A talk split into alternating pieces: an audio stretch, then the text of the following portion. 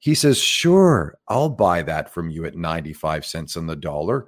The other five cents accrues to the unit holders in the fund. It doesn't go anywhere else. So, access to a variety of sources that may appreciate in the face of global currency devaluation, I see it as a use case for sure. Because people, the line that drives me the most batty out of every line oh, I like blockchain, but I don't like Bitcoin.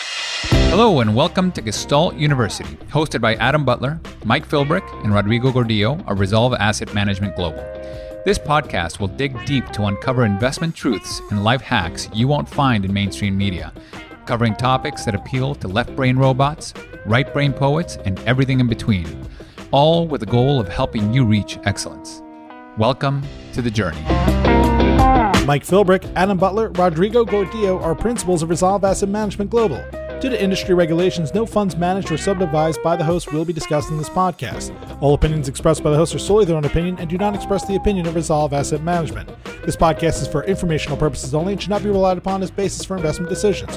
For more information, visit investresolve.com. This podcast is brought to you by the Resolve Long Horizon Investing Masterclass, a 10 part evergreen podcast series where Adam Butler, Mike Philbrick, and Rodrigo Gordillo of Resolve Asset Management Global explore an advanced investment framework specifically designed to steward quasi permanent capital with humility and balance. From the science of decision making to all weather portfolio construction to the value of diversified alpha and tail protection, this series provides a comprehensive capital management roadmap to improve outcomes for wealthy individuals, advisors, family offices, and institutions managing less than $10 billion. To listen to the series or read the transcripts on demand, please visit investresolve.com forward slash masterclass. Alternatively, you can find it on your favorite podcast player by searching for Resolve Dash Masterclass. In this podcast, we have the pleasure to be joined by Fred Pye, Chairman and Chief Executive Officer of 3IQ Corp. He also serves as the chairman of 3IQ Digital Holdings, and 3IQ is a pioneer manager in the digital asset space with a variety of Canadian and international mutual funds, as well as ETFs, providing access to a variety of different cryptocurrencies for traditional investors. In this episode, we discuss the early history of trailblazing in a unique asset class such as cryptocurrencies, the regulatory challenges of Bitcoin. Is it a commodity, a security, or a currency? Closed end funds and their advantages for investors. Four years plus 10,000 pages of due diligence on the road to getting this asset class democratized. Frontier asset classes and client retention. The impact of Bitcoin on third world economies and the future of the blockchain. We thoroughly enjoyed this episode and hope that you will too, and look forward to seeing you in future episodes. All right, everyone, here we are Resolve is riffing with Fred Pye, the founder of 3IQ, one of the progenitors of transitioning or transforming digital assets into assets that can be traded via traditional accounts, right on the tip of the spear when it comes to early adoption in Canada, navigating countless regulatory bodies in order to provide, I think, what is potentially pretty massive value to traditional investing portfolios and to investors who take an early adoption type of tack to their portfolios. Welcome, Fred. How you doing? Great, Mike. It's great to be here, and I'm joining you from sunny Spain today. Very That's right. Nice. He's in a bunker somewhere, right? Like you are. Who are you hiding from? I'm actually. If you take a look at the book Bitcoin Billionaires, which was written about the Winklevoss brothers, they actually discovered Bitcoin at a club in Ibiza. So I'm uh, in a marina not far from there. And on Friday night, we're going to go disco dancing in Ibiza and relive the crypto discovery of the. So it's Bitcoin hollow ground. Yeah, You're going Bitcoin back to the to Mecca. And that's in it. A way, right? the, the veritable wailing wall we'll see if between July 1st and July 4th that we've got the Americans, we got both the Canadians and Americans crypto people celebrating at the club. We'll see. So tell us about your journey a little bit. So you've had this dream of kind of sailing the seas. Give us a little bit of where'd you start? What'd you do? How you liking it? Yeah, well, my father's English, and both my father and grandfather were in the British Navy. And I was very fortunate at a young age my father and his, you, you know, the Brits, they all get little boats and they, they're all wooden boats and they make you varnish them every year and do all the hard work. And I learned the hard way on how to be a good sailor and enjoy sailing and how important it is to pay attention to detail. And sailing's like being a pilot. Like people have these passions on how to let the wind take you where it is you want to go. And I always had this dream of sailing around the world, but there's always a hundred reasons to find excuses not to fulfill those dreams. And Mike, you know, I've had my health issues. I've had a bypass. I've had cancer. I've had a stroke. so there's not necessarily a lot, a long time for me to, to start living this dream. And you know what COVID did, Mike, is it really taught us that we can run our businesses and we can work from anywhere in the world right now. And I haven't got the blur screen. I haven't got the fake office behind me. This is my office. As I said, the office moves around a lot. And it was funny because we bought the boat in England. And in England, when you go there, you have to quarantine for 12 days. And they call you every single day to make sure you're quarantining. They said, Well, where are you today? We said, Well, Falmouth. And the next day, Well, where are you quarantined today? Well, we're in Dartmouth. And where are Rainbow. you today? Portsmouth. They said, Well, aren't you supposed to be quarantining in the same place? I said, I am. It's a boat. and they said, Oh, I have to talk to my supervisor because they couldn't figure that out. But yeah, I love it. I love it. Having a mobile home is a lovely thing. it is. So tell so you're downstairs in the berth of the boat right now as you're uh, connecting with us to talk a little bit about the journey you've had. So take us through that. Go right back to the beginning when in your mind did you realize that this was going to be potentially an extremely disruptive technology that has the opportunity to change the world that it may evolve into an asset class for traditional investors because i know you like us were more of you know a quant investor in traditional markets for decades so when did the light go on and how did you make that transition before you well, answer that fred can i just ask you to go really back because i remember reading somewhere about kind of how you long you've been in the business and that you have trailblazed a couple of times in the past with unique asset classes. So just start from the very beginning because I think it's yeah. a fascinating story. Start at the beginning and tell us everything. Well, I, am going to start it in the middle and then go back to the beginning because I'm going to tell you when Mike and I first met each other. And Rod, you probably do too, because we were all together in Florida at an ETF conference you had put your ETF with Horizons. Horizons had accepted my multi asset momentum portfolio. And uh, that's when we met Cathie Wood for the first time, Chris Burniske, mm-hmm. all the group from ARK, and a great team of people. And I'm sitting there running this multi asset momentum portfolio, and you were explaining to me your theories and your philosophies. And I just said, you know what? The problem with my model is, is so simple the correlation between the asset classes was just ridiculous. Even though we're looking at 16 asset classes, the correlation was ridiculous. So I was always looking as a hedge fund manager, we all are, looking for that perfect non correlated asset class. And that's when I met this guy, Chris Burniske and Cathie Wood. And they said, Yeah, we've got $60 million under management and we own a little bit of Bitcoin in our first ETF. 60 million five six years ago 60 there's million. 60 million to, there's 60 billion today it was an extraordinary accountant they're clearly great friends and good shareholders of our company and everything else like that but you're right so even if i wanted to buy bitcoin the problem was is they got a really early exemption to put gbtc into their portfolio really really early nobody ever got that exemption so i said you know what we can get this done in canada get a regulated product done in Canada faster than you're going to get a regulated product done in the United States. And that brings me to the beginning of my career. At 23 years old, I was a Forex and precious metal trader. And my mentor, Howard Kelly at Guardian Trust, goes, Hey, we just finished this gold boom, the gold, platinum, silver boom from the late 70s, inflation driven 70s and 80s. And he said, We've got these gold certificates, and stockbrokers have no way, investment advisors have no way to buy gold for their clients in their portfolios. None whatsoever. So he says, why don't you see if you can get these certificates listed on the Montreal Stock Exchange? So then advisors, if they want to buy gold, they just buy a certificate of gold under any denomination. So we went to the Quebec Securities Commission, and the first thing they said is they said, hang on a second, gold, it's speculative, it has non traditional custodians, it's volatile, and it's used for criminal purposes. Why would we ever approve that? So it's a bear. It's a bear asset. Oh my god. Yeah. So, anyways, in three years, the Quebec Securities finally approved us listing gold, silver, and platinum on the Montreal Stock Exchange. Then, fast forward 34 years later, they go to the OSC in 2015 and go, Hey, we'd like to list Bitcoin. They go, Hang on a second, non traditional custodians, volatile, speculative, and it's used for criminal purposes. I looked at the lawyers and I said, mm. We can win this. Mm. And they looked at me as if I was crazy. They said, What do you mean you think you can win this? I said, Well, I've been there before. Trust me, we we're right. We know what this we're right. literal gold mine. It is. yeah. yeah. So we didn't it, it, you kind of needed that original experience to give you the fortitude to push through, right? It did.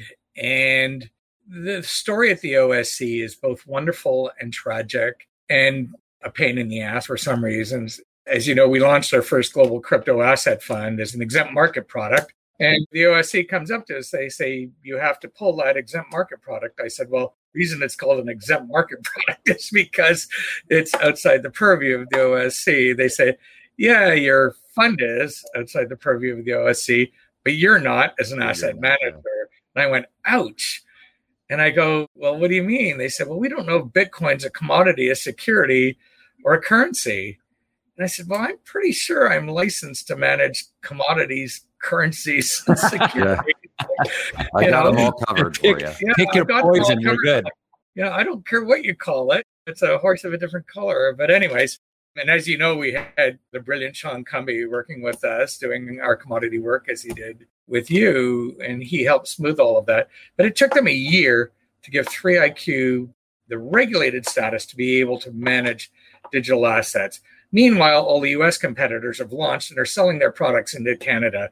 It drove us absolutely bonkers. But, anyways, we got all that done we filed our preliminary prospectus, but now you've gone through the 2017 rush and you're now into crypto winter. But by June 2018, we believe we're really good to go. John Mountain, a wonderful man at the OSC who we'd known and a good friend, is about to put pen to paper and say, We're good to go on this. And then he gets pancreatic cancer.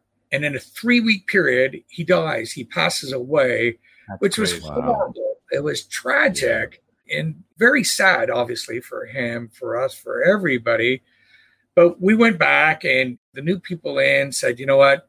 We're not sure we have the authority to make this big a decision because it kept getting rejected in the US. So what we know is if they reject a fund, they have to, if you request it, they have to document the reasons for their rejection we read the reasons for their rejection and we said we can win this. And sure enough, a year and a few million dollars later, 10,000 pages of testimony. On October 31st, we won the right to have the first major exchange listed, regulated Bitcoin fund in the world. And it was a very special day. And what, thinking and what a- nothing, nothing could stop us now. We plan to launch on March 20th, 2020 somehow we forgot to check the box of global pandemic is going to be around the corner. It's going to wipe out your order book. mm-hmm. So our order book got wiped out and went to zero. We had $12 million of Bitcoin. We seeded it with another fund. And then, sure enough, within 12 months, we were just shy of $4 billion. Isn't that crazy? What a story. Yeah.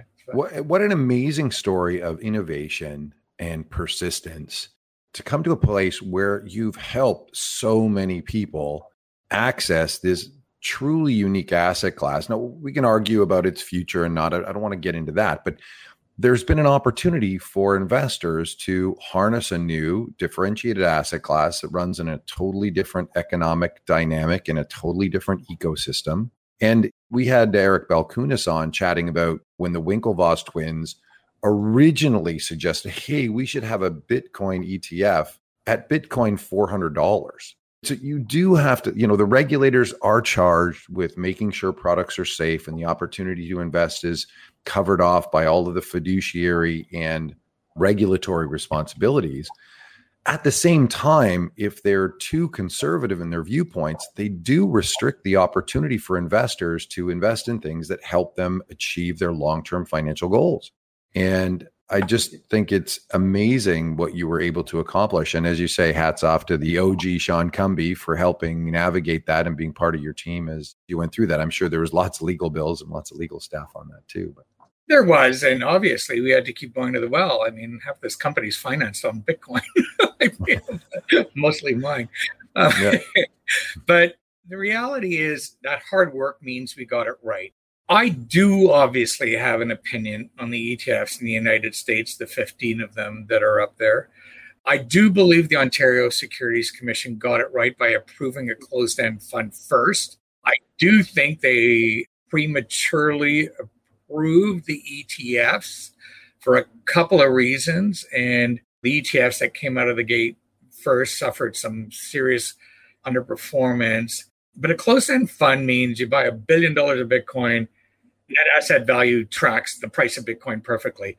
The minute you open it up to buying and selling and creations and redemptions on a given day, the leakage is massive.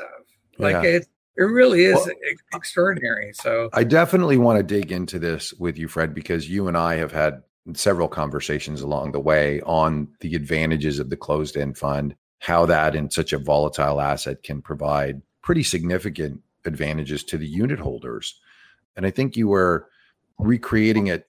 You were able to own a OM product or take us through you were able to buy it, but then you had to hold it for the four month seasoning period and you got a much closer to NAV purchase price. And then as it dipped below the NAV, there are things that the company 3IQ can do and the fund can do in order to enhance the returns to investors. So can you walk through that with us to really kind of highlight the opportunity that exists in the closed end world? Yeah, so there's a couple of things, and they don't happen fast. And the fact that once we listed our closed end fund, you know, three competitors came out with closed end funds, and yes, with a lot of marketing prowess and everything else, they attracted a lot of assets. The best day was when they all said they're automatically converting to an ETF. Because I'm sitting there going, they've got it wrong. They really have it wrong. So with a closed end fund, as I said, you buy a pool of Bitcoin, net asset value tracks the Bitcoin. Now, people buying the stock, they're either going to pay, like if net asset value is 40, they're either paying 40 or they're paying 42 or they're paying 38. So they're either paying a premium or paying a discount. With the market mechanisms of a listed security such as this, at a premium, it's over this way, at a premium, this fund itself can do what's called an at the market offering, meaning it, can satisfy any demand for that fund at the market. And that 2% profit goes to the current unit holders of the fund. Conversely, when it trades at a two or three or sometimes a 5% discount, the fund can use the normal course issuer bid, which everybody's familiar with, to buy back its own shares. And that 5% premium, it's not going to market makers. It's not going to hedge fund traders. It's not going to arbitrageurs. It's going to the unit holders of the fund. So the net asset value of the 3IQ closed end fund year to date has outperformed Bitcoin by 300 basis points after expenses. So you're being paid to carry your Bitcoin in a closed end fund. And in fact, if you're really good, you get to buy it at a 4% discount and outperform Bitcoin. So the choices of a closed end fund versus an ETF doesn't make any sense. Well, th- this is a bit unique too to the Canadian structure because the grayscale products don't quite have that same opportunity or haven't chosen to sort of yeah the that. discount seems to be much wider with discount of premium much wider and longer and there doesn't seem to be any equilibrium in that the really important part is as you know canadian closed-end funds to be considered a mutual fund trust have to have monthly and and or annual redemption features to them so you can redeem my fund once a year at net asset value, whether you had a hundred million or a billion dollars in me. Once a year, you can pull it out at the net asset value and get Bitcoin for that. Or conversely, once a month, you can do it at a 5% discount. So it trades at a 6% discount. The hedge funds are going to buy it up and lever that trade and take 1% a month, lever it five to one and make 50% a year. That's what they do. That's their job but they know they can get out once a month, even at NAV minus five. Grayscale is permanent capital. You can't get the heck out of it no matter what. Yes, Barry Silbert can step up and say, I'm going to buy $50 million of the fund for myself, you know, on 40 billion. Yeah, good luck with that. No. But it's not taking out any unit holders. He's buying it up for himself at a 15% discount. Just to be clear, I want to make this clear for people who are listening.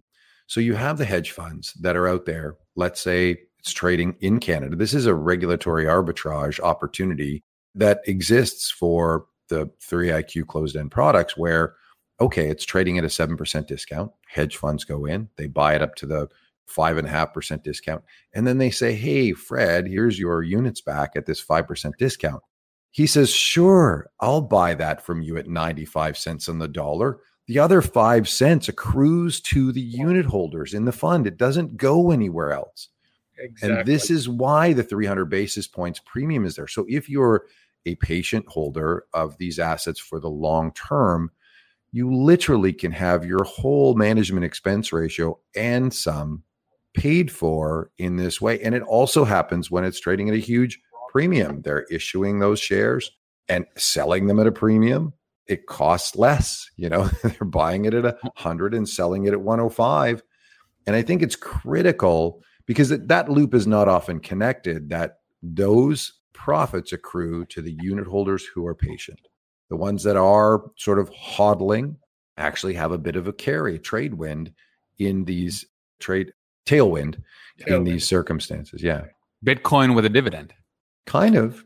Kind of. Yeah. And then you've got all the security that goes on. Like holding a, a bearer asset like this is not a small feat to hold your own keys. Like people will often say, not your keys, not your coin. And I'm like, yeah, there's a whole bunch of laptops in dumps there's a whole bunch of lost money in that sense too. So personal security with respect to one's bearer assets is a challenge. And we've seen circumstances where that hasn't worked out. But in a traditional sense, if this is on your brokerage statement, the chain of command down to the cold storage for 3IQ is pretty solid. When we were launching on the mm-hmm. NASDAQ in Dubai, the NASDAQ group put together a video with us. And one of the parts it said, the simplicity of getting secured, regulated, audited, loss of keys, never. Well, in Canada, people are concerned about loss of keys because yeah. when Quadriga CX went down, you know, right. 110,000 Canadians lost $250 million. So it says buying a QBTC is easy as one, two, three IQ, which I thought was a great new tagline for us. So just remember, you, easy you as one, three IQ. you heard it here second. I would, uh, on that note, on the Quadriga, I just listened to a podcast. I'm looking it up yet. Death in Crypto Land by the CBC. I think it's how many episodes here? Great podcast. Episodes. Really worth listening yeah. to. It's fascinating what happened in that scenario. So certainly security is important. And yeah, my um, daughter brought that to my attention, actually, that particular podcast. But it does highlight how important it is in a frontier asset class to have the opportunity to have honest, good, regulated access points in order to get a frontier asset class into your portfolio. That that podcast demonstrates that very, very clearly because it's really hard. Well, we testified on that. So the Ontario Securities Commission, the last, the fifth out of all five reasons. So we won on audit. Yes, it's audible. Yes, our pricing is not manipulated pricing. Yes, its custody is regulated. Yes, we only invest through AML KYC compliant. There's no money laundering possible. And what we do, and the fifth one the OSC has, it's not in the public interest. And the judge said, even though the public interest law is very broad, meaning they've got a lot of leeway, he said it's not infinite. And we argued that it was definitely in the public interest when 110,000 Canadians lose $250 million it's time for the regulators to step up, do their job, and regulate. And he agreed, and the OSC agreed. And again, this was the OSC challenging us to the ultimate. You know, it's a 10,000 page due diligence session. And that's what we say. It was four years and 10,000 pages of testimony in due diligence. So I can take that judgment around the world. And, you know, there was a little bit of schooling for regulatory overreach, which all regulators are terrified of. But yeah, of course, 3IQ, we're going to discuss this with the SEC, the FCA in London, the Hong Kong Authority. We're going to challenge everybody. I want this fund to trade 24 hours a day, six days a week. And a lot of people don't know that. Dubai stock market is open on Sundays. Right. The Sunday is actually the beginning of the week and it's the Monday. Friday, their weekend's Friday, Saturday. So you can literally trade this on Sunday. And if you watch all the big market moves in Bitcoin, it always happens Saturday, Sunday morning. so, yeah, yeah, yeah. Lately, especially. So, what do you mean? So, if I go to my Interactive Brokers account, I can have that security and trade it on both exchanges if I want to, like the Canadian Yes. exchange and the Nasdaq Dubai exchange, you can. Yeah. While keeping that security. So, I again, I want to clear. CUSIP, Same CUSIP. I want to clarify thing. one thing that the regulator said. So you basically they presented the case that it's not in the best interest. You presented the case that Canadians are already buying Bitcoin and they're going to find a way to get access to it. And your counter argument was if they're going to do it anyway, make it safe for them. That's what got them across the board. A hundred percent. And that's it. And the FCA in England, and they're very vocal about not wanting to support Bitcoin. Their study came out saying 25% of Britons own some kind of cryptocurrency or something or other. 25%. We argued that it was 5% in Canada. And that's because that's what the OSC survey said is 5% of Canadians. Well, 5% of Canadians is a pretty important It's number. huge. There's there's 110 million Bitcoin wallets out there in the world. Think about that from the how many investment accounts are there? There might not even be, well, there's probably a few more investment accounts than that, but still, that's a huge swath of the population that is very interested and holds some of this frontier asset class. This is not a small thing anymore. No, it's not. And let me tell you, when you come to a region like the MENA region and the UAE, there was no shortage of getting meetings. Every serious sovereign wealth fund, every serious pension fund, every serious high net worth individual, every serious family office are saying, do we have to start taking a look at this? And I did a TV show, their morning show, Good Morning Dubai, or whatever it was called, breakfast show. And the first thing the guy says, "Oh, we announced this in April, and Bitcoin was at sixty thousand, and today it's at thirty thousand. What do you say to the people that bought it at sixty when you said you were launching it, and now it's at 30? I said, I actually said I hope it falls to thirty, so we can launch in Dubai at thirty. So when it gets back to sixty, everybody doubles their money, and we all saw that, Mike. We went from 10,000 to 60,000. We've been in this business a long time. A 50% retracement is absolutely normal. And in fact, if it's 75% retracement, again, we're not going to worry about that. We've seen that four or five times in Bitcoin. All we know is the supply growth rate of Bitcoin gets cut in half in two and a half years. And that usually precedes a 10x movement in the price of Bitcoin. So Yeah. I, I'm, I'm, I'm full, let full the, disclosure, I better fully disclose that I own a number of the three IQ products, the fund, As do the I. ETFs, the closed end funds. So it's been a blessing for us to be able to allocate to people we know, like, and trust. I mean, Sean Cumby worked for us and went to work for you, and we've known you, Fred, for a long time. So I can tell you that was one of the reasons that I was very comfortable in investing some assets in some of the products as they've come along because I knew the competence of your shop and the people there. And that's something that I think is was a little bit serendipitous, but you know, For it, sure. it's was resulted in pretty awesome parts of the portfolio that have done pretty well. So Well, you you know, you were very thank you. early. Both you and Rod were very early, and kudos to you for understanding it. As my diversification includes investments in uh, resolve portfolios, because Right. What you're accomplishing in the models that you've built is extraordinary. And again, everybody goes, "How much do I put in Bitcoin? Like, do I put the whole thing in?" Like the guy asked me one seminar, he goes, "Should I sell my house and put it into Bitcoin?" I go, "Well." is your house 1% of your portfolio or is it 99% of your portfolio like I, you know I, I can't answer these questions and the guy on the radio so here's this one the guy on the tv sorry he goes i bought two bitcoin one for each of my daughters a week ago he says in my first three days i lost an entire month paycheck and he says in the next three days I doubled my monthly paycheck. he says, What can I expect from my daughters? Can we expect them to pay for their university. And I said, Well, I gave my son his allowance in Bitcoin when he was at prep school in the United States. And today he can buy a house. So, so, yeah, so uh, I, amazing. I said, hopefully, for all intents and purposes, it works out for you and your daughters. But I wouldn't be betting my kids' education. I wouldn't be betting my house on any asset class. Clearly, diversification is the tool. There's a lot of great things that are out there. I think the one thing the three of us all agree on is you got to look for something different. A standard yeah. 60 40 bond portfolio is not going to cut it in the next decade I, mm-hmm. at all. I just don't see it.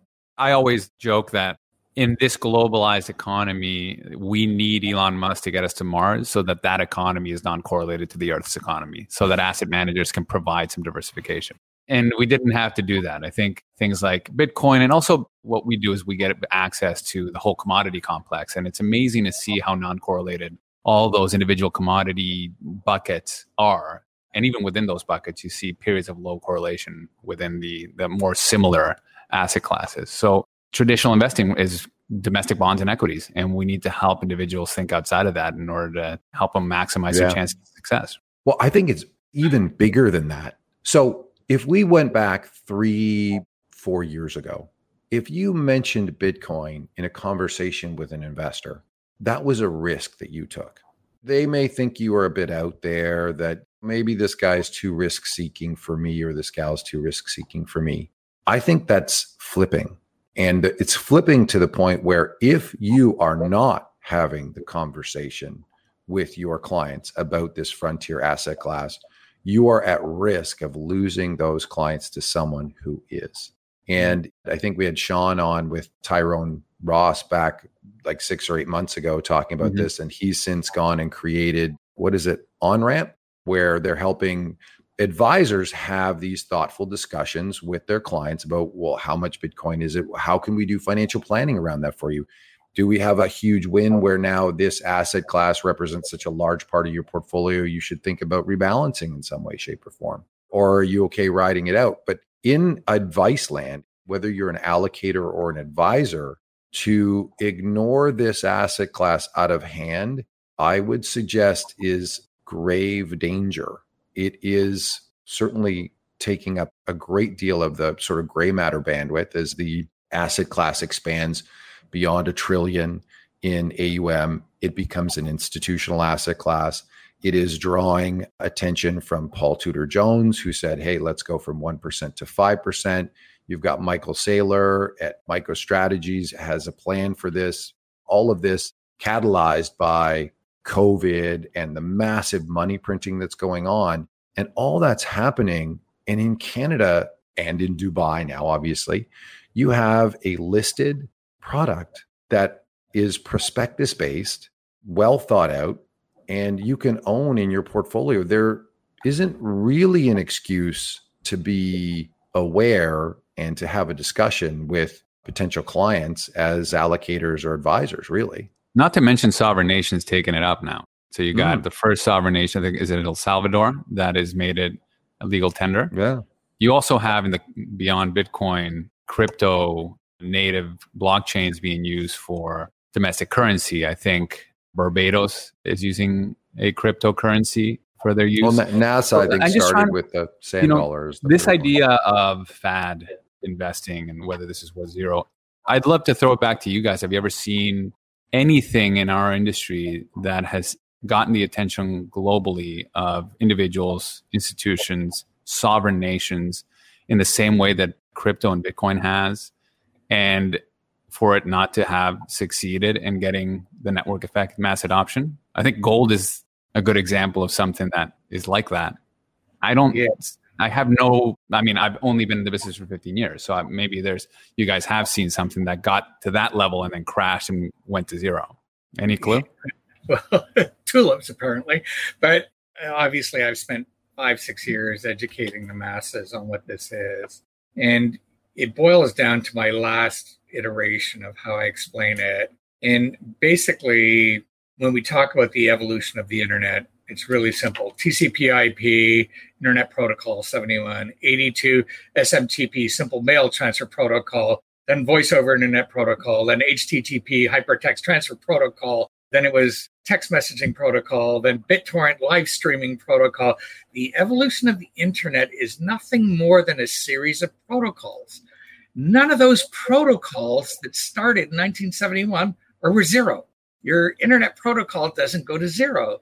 So in 2008, when the Secure Value Transfer Protocol, SVTP, Secure Value Transfer Protocol, was created in 2008, it's not going away. It's not going to zero. The Secure Value Transfer Protocol is also known as the Bitcoin blockchain. The Bitcoin hmm. blockchain is nothing more than the powerful, secure internet. It's the most powerful, secure thing you've ever created in the world. You can create money, you can create insurance contracts, real estate contracts, automobile licenses, health records. You can create anything securely now on the internet, but you have to pay to put that transaction on the internet. and You pay in Bitcoin. Like people don't get it yet. It's like I always said if you owned email in 1982 and it cost you one ten thousandth of a penny to send an email, would it have changed the way the world sent emails? No, at one ten thousandth of a penny, people are sending 10,000 emails and paying one penny. But how rich are you today if you were collecting that stamp on email? Well, that's all it is. To put something on the blockchain, you have to pay one ten thousandth the value of your transaction in Bitcoin to put it on the Bitcoin blockchain. So, how rich are the guys that are going to be that pioneer all of this? And you know what?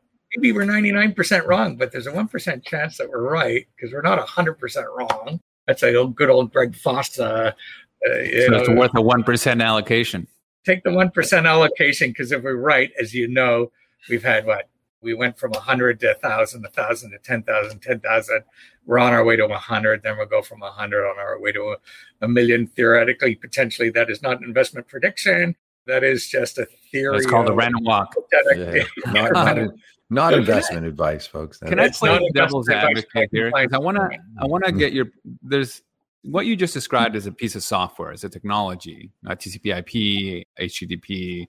What is Bitcoin that isn't already available to us from looking at a software development company that can give us all those use cases, creating contracts, being able to transact in a decentralized way just by hiring a software company and creating that for you internally that has nothing to do with Bitcoin or the blockchain.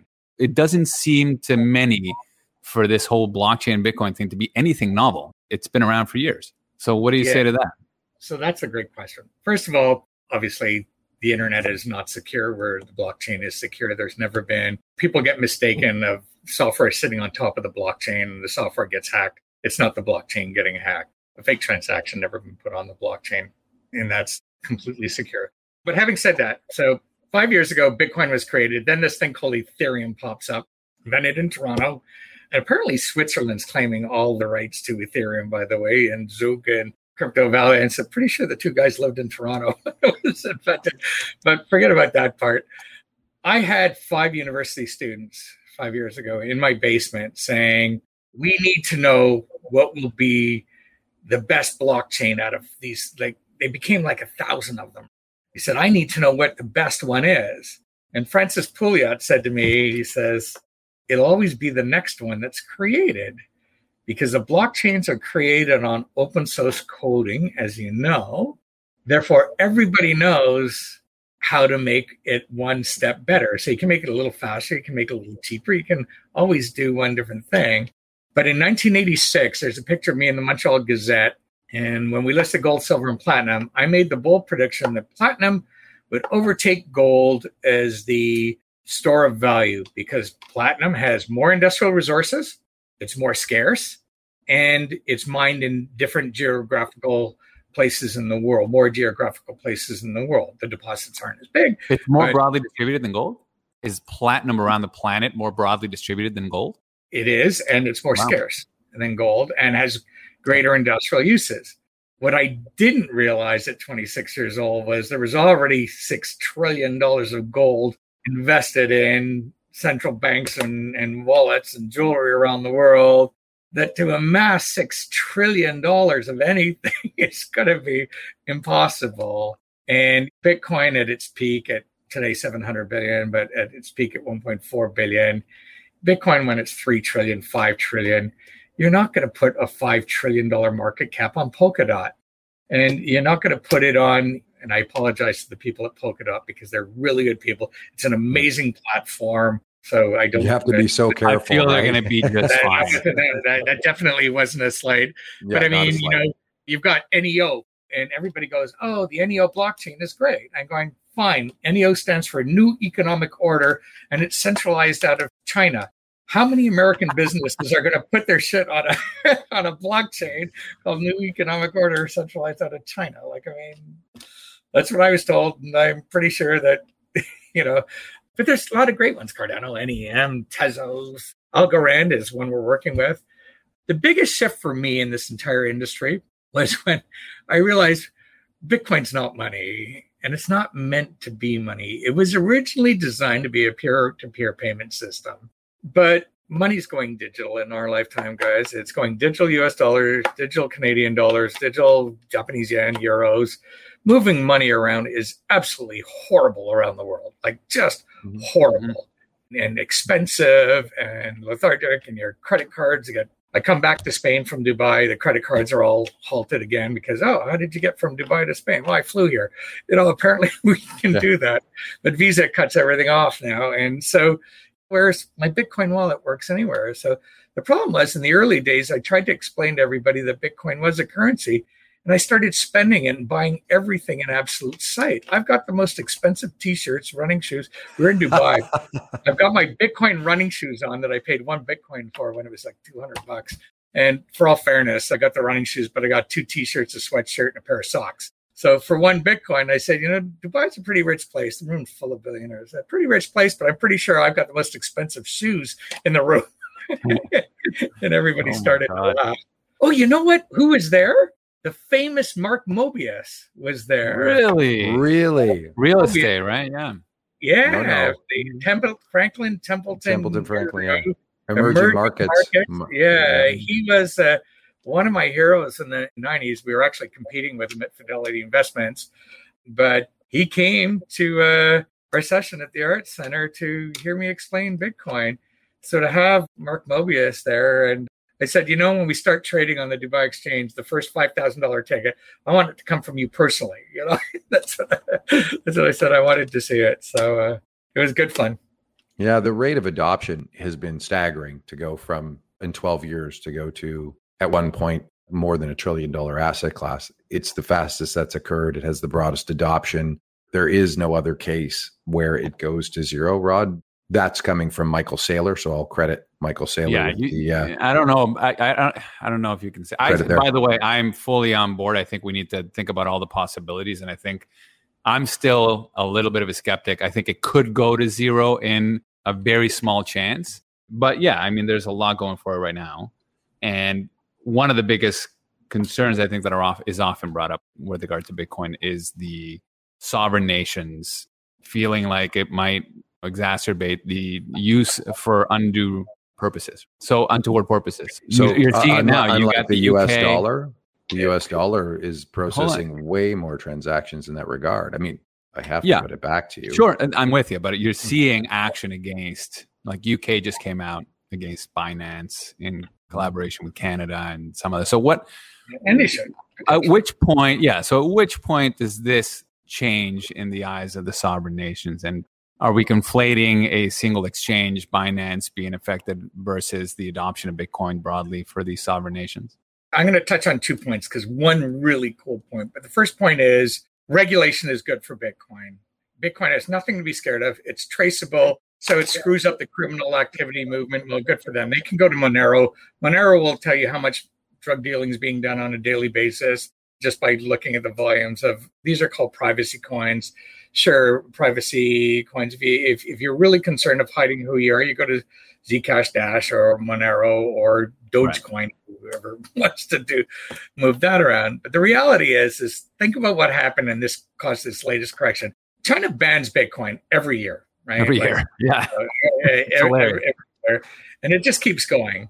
But this time, not only did they ban it, they made the electric power companies cut off supply to the mining farms. Mining farms are being shipped out of that country by the tons. And then they froze the fiat bank accounts of the Bitcoin, anybody related to Bitcoin mining or Bitcoin companies. That's the reason why Bitcoin was created in the first place. So a government can't seize your bank account. And all mm-hmm. of their money is in Bitcoin anyways. They don't care. Seize our fiat currency account. Maybe you got a few hundred thousand dollars of our cash flow of rupee of uh, you know uh, yuan and RMBs, but they moved Bitcoin. They got it out. It doesn't matter. So, and that's why Bitcoin was created. So I just thought that they're providing us the best use case ever. by, yeah. by trying to ban it. So you can't ban it. And then we did a webinar, I guess, last Thursday night, which is a week after the ban. And you go to bitnodes.io, you get to see the live map of all the computers around the world that are recording Bitcoin transaction. China's still lighting up like a Christmas tree. so it's been banned, but it's, as I said, still lighting up like a Christmas tree and is still as active as ever in China. Point being yeah, is that it's unbannable. It's like a cockroach currency, right? Like you just because of the many use cases, broad adoption, non physical nature of it, it'll always exist for one purpose or another and likely end up winning the attrition war. They will eventually push through. But think about all our friends in Lebanon.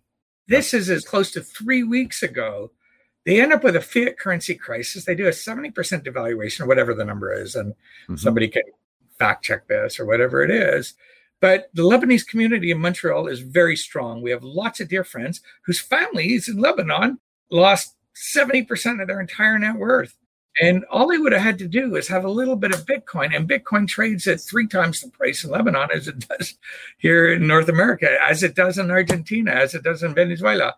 We want well, this in Colombia and in Brazil and Chile. Well, Brazil, Brazil Peru, has... Peru just elected a communist president, so it's you're seeing it in Peru as well. There's yeah. Bitcoin ATMs, there's OTC markets, places you can go and exchange, like meet somebody physically, because the banks are still not adopting it or letting it happen. But that money is being accumulated there and allowing them to. They've to launched in, in Brazil. Brazil launched an ETF last ETF, week. It was June twenty third. Yeah, it was an uh, I didn't. Yeah, it's, it's based on on futures. Interestingly enough, Nubank was the issuer, and as much as Warren Buffett would like to rail against the Bitcoin world, the Berkshire Hathaway entities have invested 1.2 billion dollars into 500 million in Nubank and other crypto related businesses that exist in South America. So as much as he rails against Bitcoin, parts of his business are actively involved in building infrastructure and buying businesses. Nubank is a new bank and it's designed to offer electronic onboarding and on ramping into the crypto world and out of the crypto world so to me, it's I look at Bitcoin, you have a critical mass of owners who are also voters. And in the democracy, you're starting to see that movement in the US where Bitcoin actually has representation within government. And then I think it's I think as these large developed nations contemplate fighting Bitcoin or somehow banning Bitcoin, to me it's incredibly disingenuous when you have 1.7 billion people on the planet who are totally unbanked, have no opportunity to have any kind of financing or transaction. They're transacting in cell phone minutes. And you have the opportunity to provide for them, either on first layer of Bitcoin or some subsequent layer with the Lightning Network, to have them have transactable currencies from a cell phone. And we're quibbling over this in the first world as we've got to ban it or it can't be done. All the while, you have the huge swaths of emerging and developing markets that need this. And what's your number one concern when you're running a business in Argentina or Peru? You're an owner and operator of a grocery store. Oh, my returns on my grocery store are 10%. What are the returns on your grocery store in Lebanon right now? Minus 70%. It's not your business that matters in Lebanon. It's getting your currency into a currency that can't be confiscated and has some sturdiness to it of value. And so, yeah, we could say, well, Bitcoin went down by 50% and it's going to go That's up and down a say. lot. But at the same time, ask somebody in Lebanon, how's their currency doing? Peru, you've told the story a number of times, Rod, with your family and the devastating effects of hyperinflation and confiscation. Now, often governments don't confiscate because it's against the rules. what they do is they take your US dollars and they give you currency of the day and then they devalue that currency. And they said, well, we didn't take your money. We just said that US dollar was no longer legal tender. You have to use our soles or pesos or whatever they are. And then they triple the size of the money supply. So if you're a business operator in one of these emerging countries that has a history of debasing its currency dramatically, your number one concern is how do I preserve the wealth I have? And you have this opportunity to do so. And then you have stablecoins on top of that. I mean, if this yeah, isn't think, the empowering global process to me, I don't know what is. Yeah. I mean, there's some hairs in that approach because of the fact that Bitcoin can go down 70%. So, again, it comes down to diversification and being able to diversify your wealth across. Well, let me let me ask you this: Bitcoin yeah. goes down by 70%. What are the chances that that recovers versus the Lebanese currency? That's a tough dude. I don't know, man. I think sure, that you, what are the chances? You can assign the probability, and then you can make the allocation. Okay, so so let me let me take that back. So having having lived through it, having, having lived through it, it, it never comes back. It never comes back. You have Correct. to you have to kill it and start a new currency, as we've done Correct. many times in Brazil, many times in Peru, and then hold try to hold that peg against the U dollar. So the real issue, I think, is as you are as a Peruvian historically used to be any third world nation your store of value is a US dollar for your purchasing power. The problem now, of course, is this fear of inflation across all of the sovereign currencies. If you're in Lebanon and you have some wealth that you can, if you're lucky enough to have some wealth that you can try to preserve, then diversifying into asset classes beyond the US dollar, which is all that anybody wants. If you like, I've tried to garner private wealth clients in South America, all they want is short term bonds because all they want is US currency where I see the value of diversifying into the crypto space is that ability to possibly offset that. If indeed we go through a high inflation environment where there's a currency war across the world, everybody's printing money, and it's just a massive devaluation of, of currencies and massive appreciation of other assets that many South American people can't have access to. So, access to a variety of sources that may appreciate in the face of global currency devaluation, I see it as a use case for sure. We got him, Fred. One more down. I got myself, baby. but it's still fraught with volatility and the like. It's just again talking about diversification and not just putting all your money in U dollar. Yeah.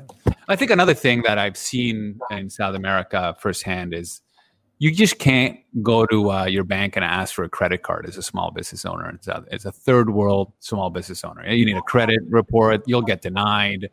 In crypto land, you are now able to participate in the fiat world while holding crypto in these like visas crypto.com i think has them i think blockfi is going to issue one soon so the ability to kind of put those two worlds together even for a poor person in south america that has been able to accumulate some wealth in the crypto land is another positive use case that i see that traditional banking system just doesn't fill right now anyway there's no question i'm just making some statements it's still not easy because Vodafone won't take my CIBC Visa card. like, oh, really? You Go, we're yeah. going, what? We're, really?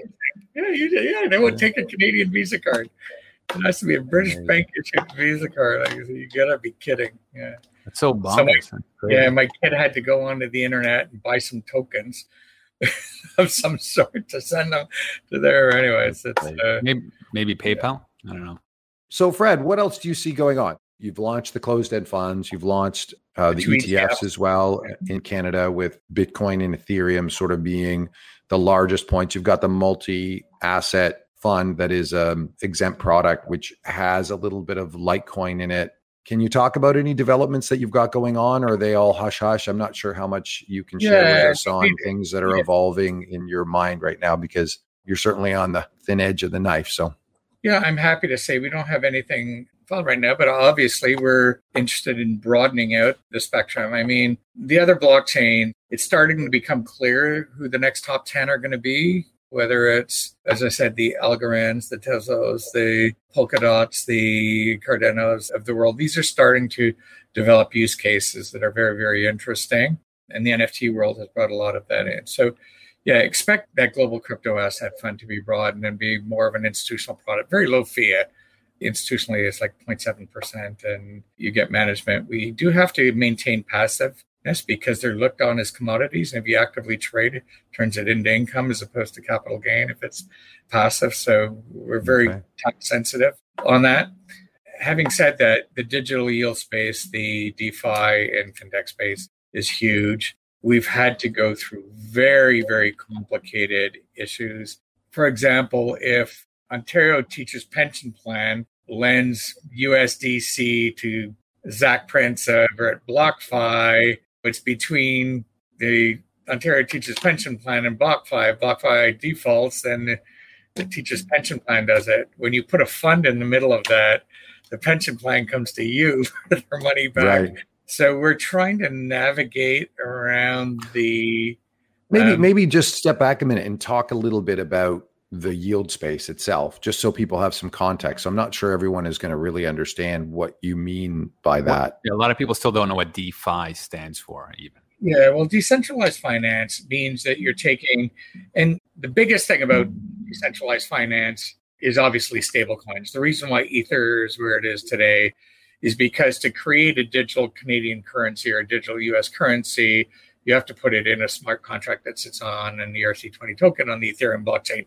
So, yeah, people may not necessarily understand it, but 3iQ owns a, a company called Canada Stable, part a company called Canada Stable Corp that does have uh, digital Canadian dollars. We do have all those sorts of things. So there's people that are want to borrow those digital currencies, whether it's Canadian dollars, US dollars, and they're willing to pay you four, five, six, seven percent to borrow your digital currencies so they can do transactions with them.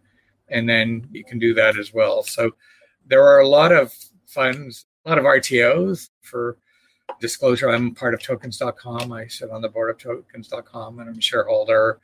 So we do a lot of lending and staking and different things. So it's way to take these digital markets and these digital currencies and make them mainstream and create yields.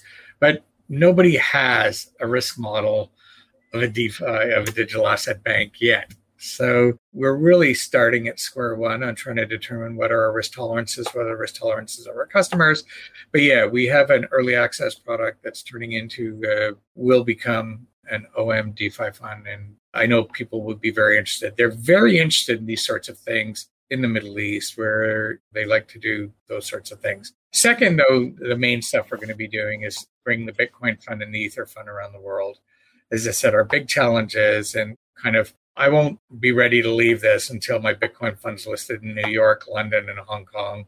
And when I've got this thing trading 24 hours a day, hopefully Bitcoin's at 400,000, we got 40 billion, and I can afford to take some retirement you know, before before I expire. But uh, yeah, like we're not going to try and be everything to everybody. We're going to try and do is focus on what we do best, which is creating these products and bringing them out. So on that being everything to anybody, everybody, I always find it curious that you have been both a champion of the Bitcoin community and for many maximalists an enemy because of the fact that you go against the ethos of not your Bitcoin, not your money, or whatever that is. Not your keys, not your not, coins. Not your keys, not your coins, right? And what you're saying is that that's risky. We're going to provide this service and it's part of mainstream. How do you feel about that divide?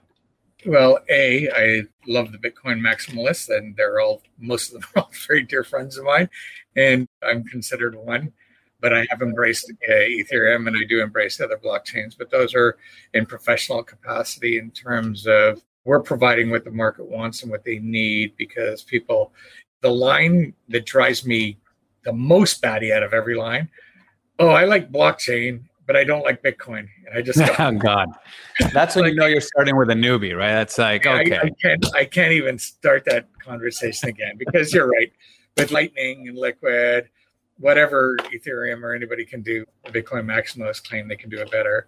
I think it's easier and on potentially other blockchains. But the reality is, is 90% of the world's wealth is controlled by investment advisors. And an investment advisor isn't going to open up 600 wallets at Quadriga for its 600 clients because that guy's already not only lost his job, lost all his clients' money, he's going to jail and he's paying some massive amounts of fine.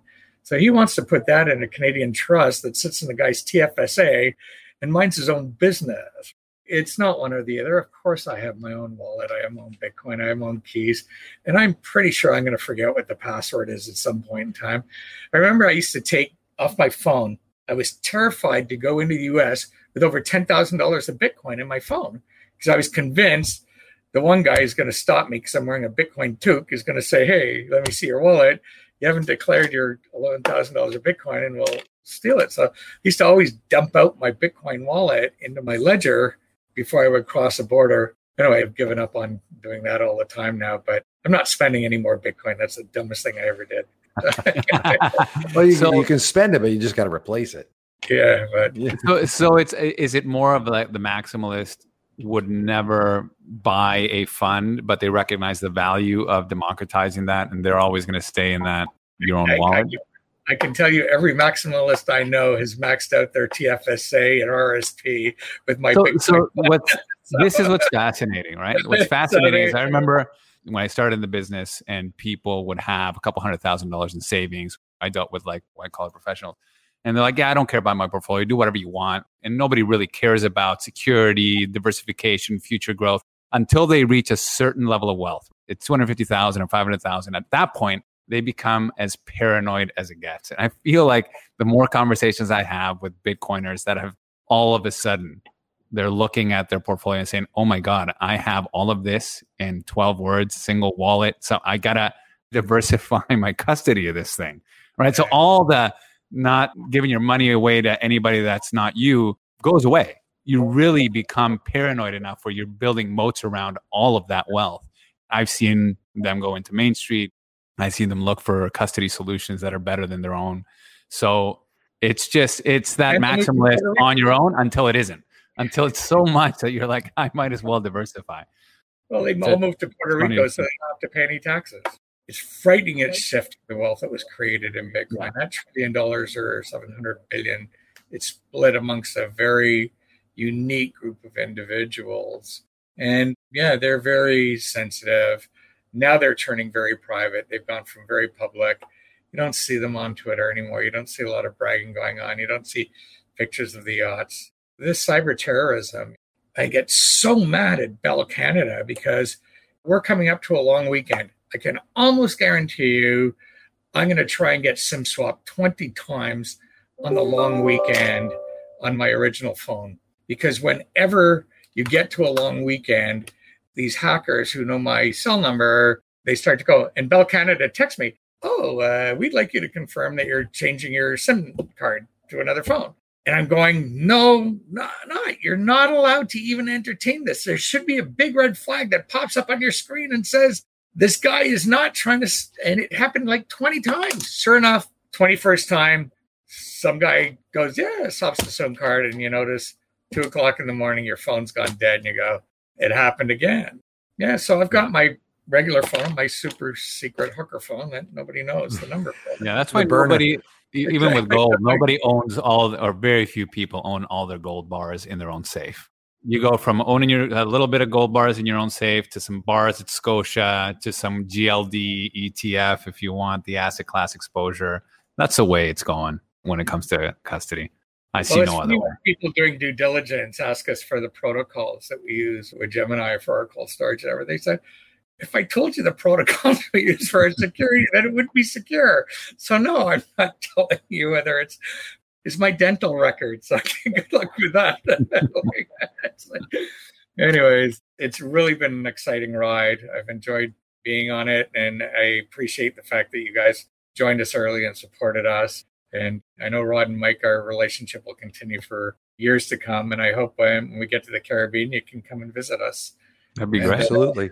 Fred, you I'll missed the memo. I'll take a right turn and yeah, well, I'm going to take a right turn and try and get to Cayman. yeah. Fred, you missed the memo though. It's uh, when you make it in Bitcoin, you're supposed to buy a Ferrari, not a boat. What's wrong with you? Yeah, well, I've got a yeah, I don't have any of those kind of fancy things. uh, well, so uh, so end on the last funny story. That I said, the three most expensive things I've bought in my life my house, my boat, and dinner for a bunch of boneheads in, my, in Italy when Bitcoin was $200. And I was showing them, yeah, I can buy dinner for like seven Bitcoin. Third most expensive Oh, thing. yeah. More expensive than my daughter's weddings. More expensive than any present I could ever get my wife. it's uh, most funny. third most expensive thing in my life. So, uh, anyways, uh, Yeah, man. yeah, Keep that in your pocket. It's not currency. Store wealth. It Yeah, is for a sure. store wealth. So don't spend your Bitcoin. Just buy my fund and hodl. There you go. Good plug to end Not on. investment advice. Yeah, Yeah. Fred. Good job. I think. I mean, it's his fun. great. I don't know. He could probably say that. Fred, thank you so much. Been too long, and we'll have you back again for sure. Maybe when you're when we're in the Caribbean, we'll do a call from there when we can all gather physically. But That'd uh, great. just want to thank you for your contributions today and your contributions over the last three to five years in bringing this asset class to so many people and bringing them the opportunity to uh, participate. So thank you for that. Great. Thank you for having me again, Mike and Rod. It was great to see you both. Cheers. Thank you for listening to the Gestalt University podcast. You will find all the information we highlighted in this episode by visiting investresolve.com forward slash podcasts. We also encourage you to engage with us on Twitter by searching the handle at InvestResolve. If you're enjoying the series, please take the time to share us with your friends through email or social media.